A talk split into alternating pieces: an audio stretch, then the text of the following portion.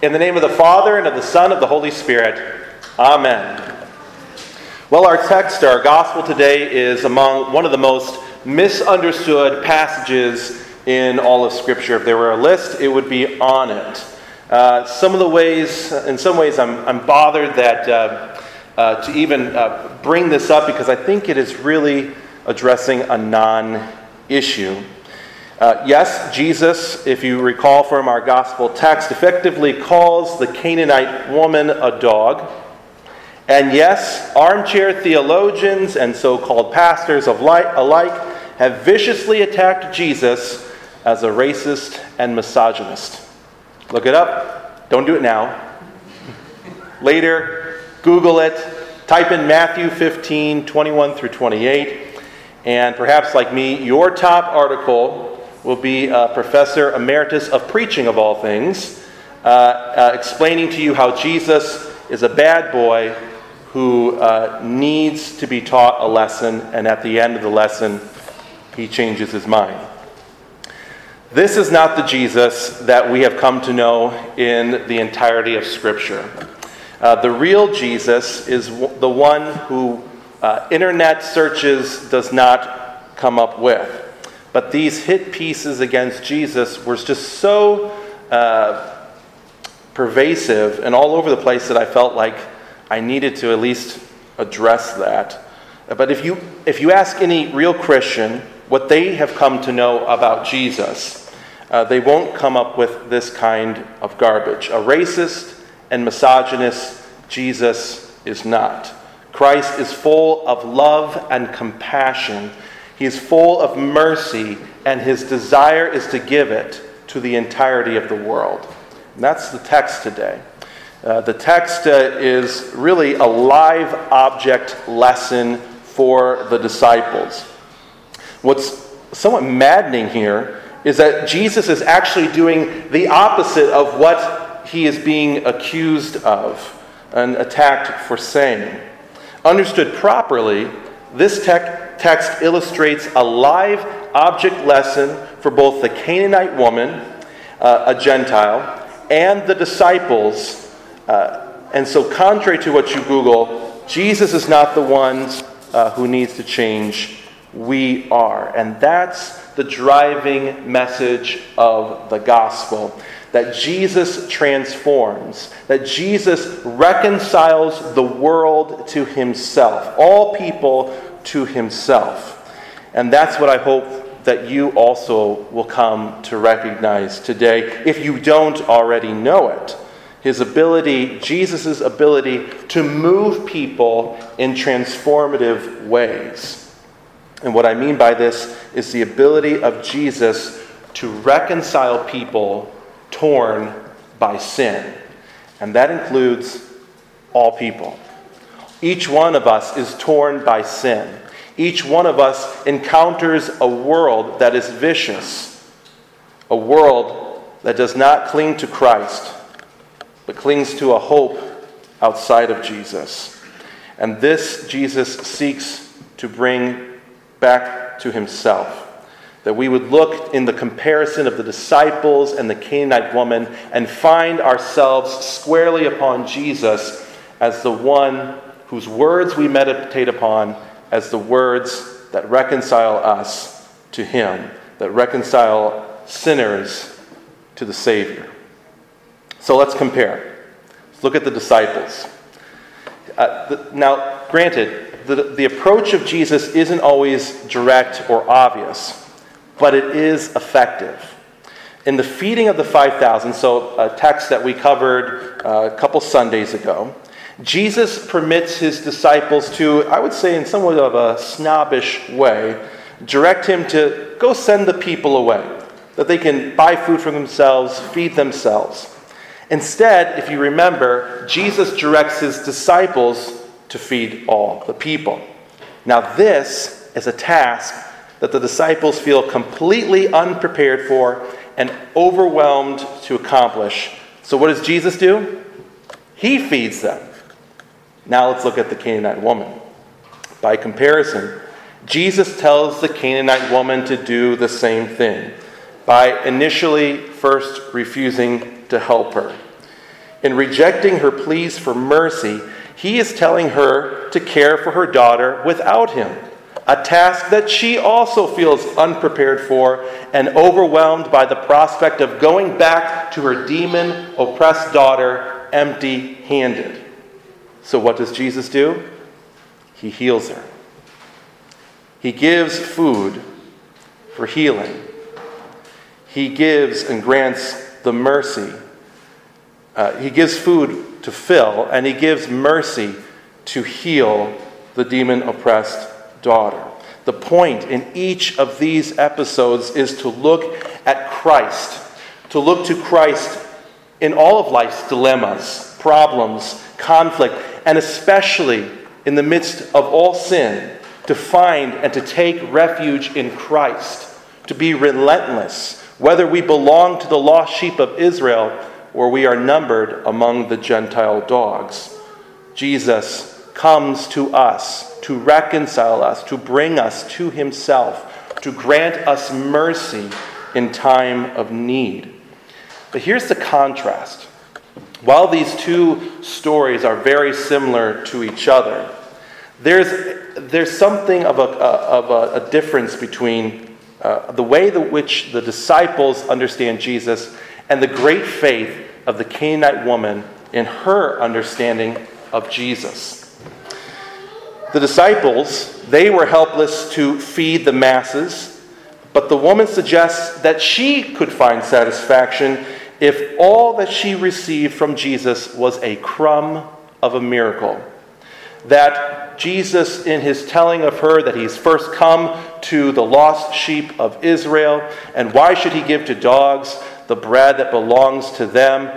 And she quips back, Yes, Lord, but even uh, the dogs eat the crumbs from under the master's table. To which Jesus responds with great joy at her great faith in seeing what perhaps the disciples themselves did not understand or see. She understands that she can receive all from what she needs from Jesus in a crumb of a miracle. That the disciples, what the disciples considered an impossible feat, the Gentile woman is ready to feast upon a meal of mercy made of table scraps. Jesus' scraps of mercy. Jesus gives mercy. And that is the theme of these two narratives as they come together. A same theme that Jesus feeds his faithful followers. As the people were fed by Jesus, so also was the demon oppressed daughter healed by Jesus. So whether there is many or one, Jesus gives from the abundance of his compassion to those in need. And this compassion of Jesus is, is the food of faith that feeds forever. The mere outcome of both miracles are enough to say how great is the love of Jesus for those who love God and trust in Him. But that is not even the whole picture here. People get hungry again. And mere morsels of mercy they do not satisfy for long. What Jesus has done here is far, a far better service for the Gentile dogs and the lost sheep of Israel. Jesus brings the Gentiles and Israel both to God's table, to the Master's table, calling each to himself through faith. By grace, God gives us an undeserved gift of himself to us. He brings this woman into the house of Israel to be a part of his family, God's family. To receive Jesus as the bread of life is a pivotal lesson for both a Gentile and disciple to learn. And this is what Jesus does. He first comes to the lost sheep of Israel by grace, and second, he brings grace also to the Gentile lands. And at the center of both of these things is what we have commonly seen and has been expressed that Jesus is at the center of, uh, of the one who is giving his grace to the world. By grace through faith are we united in Christ. Jesus humbles the dismissing disciples so that they see this woman as their sister through faith.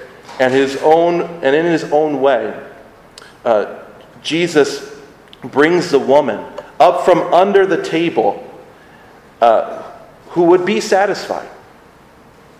She would be completely satisfied with only the crumbs from underneath the table. But Jesus, in his own way, he turns it so that he brings this, this woman up from under the master's table to then have a place at the master's table.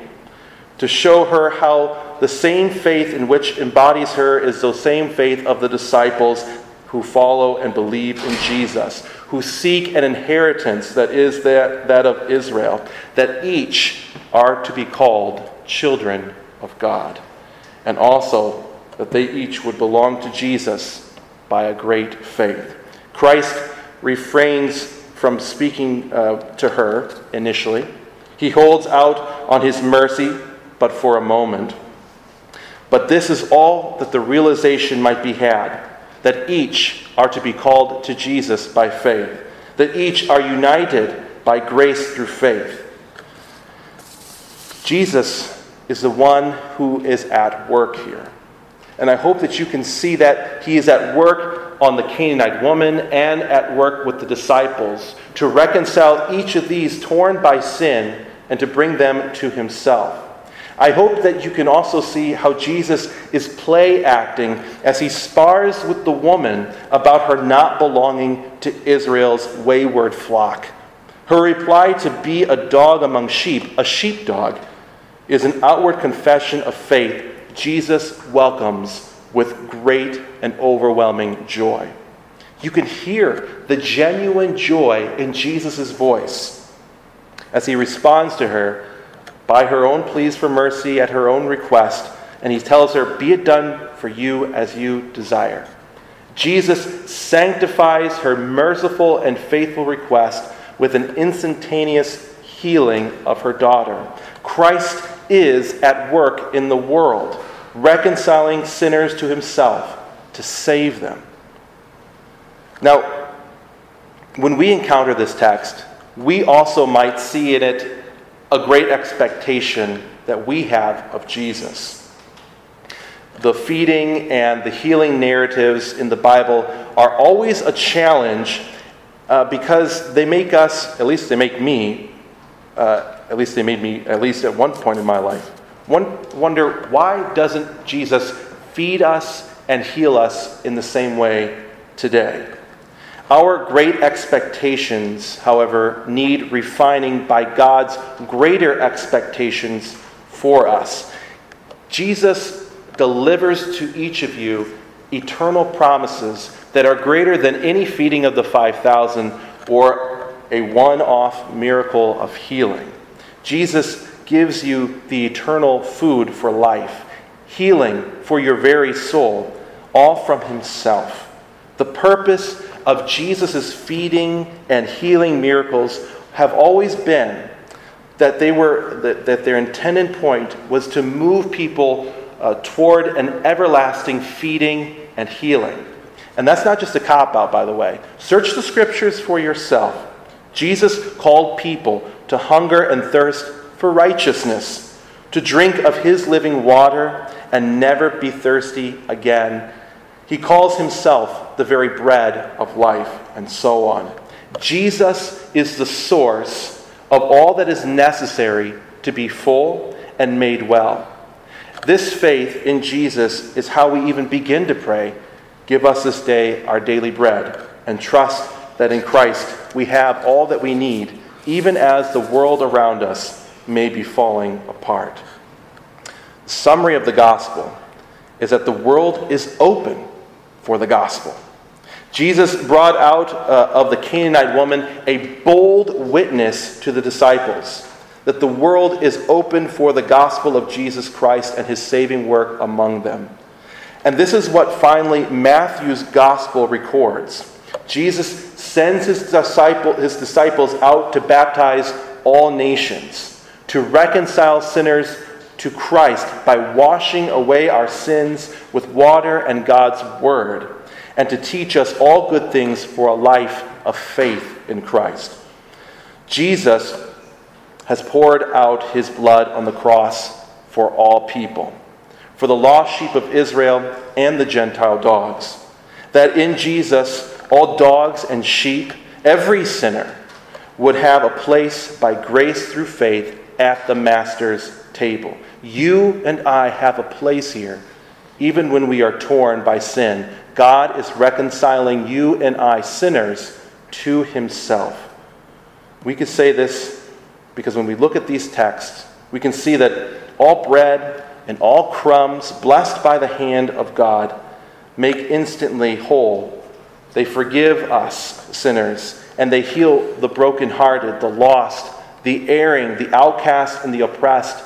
By all matters of sin, we are brought back to Jesus through his love and his mercy for us. That in all things, as they come from the hand and mouth of God, would keep us and guard us as his beloved children, because that's what he delights to call us, his children at his table. A beautiful hymn, one of my favorites, uh, opening stanza begins this way Today your mercy calls us to wash away our sin. However great our trespass, whatever we have been, however long from mercy our hearts have turned away, your precious blood can wash us and make us clean today.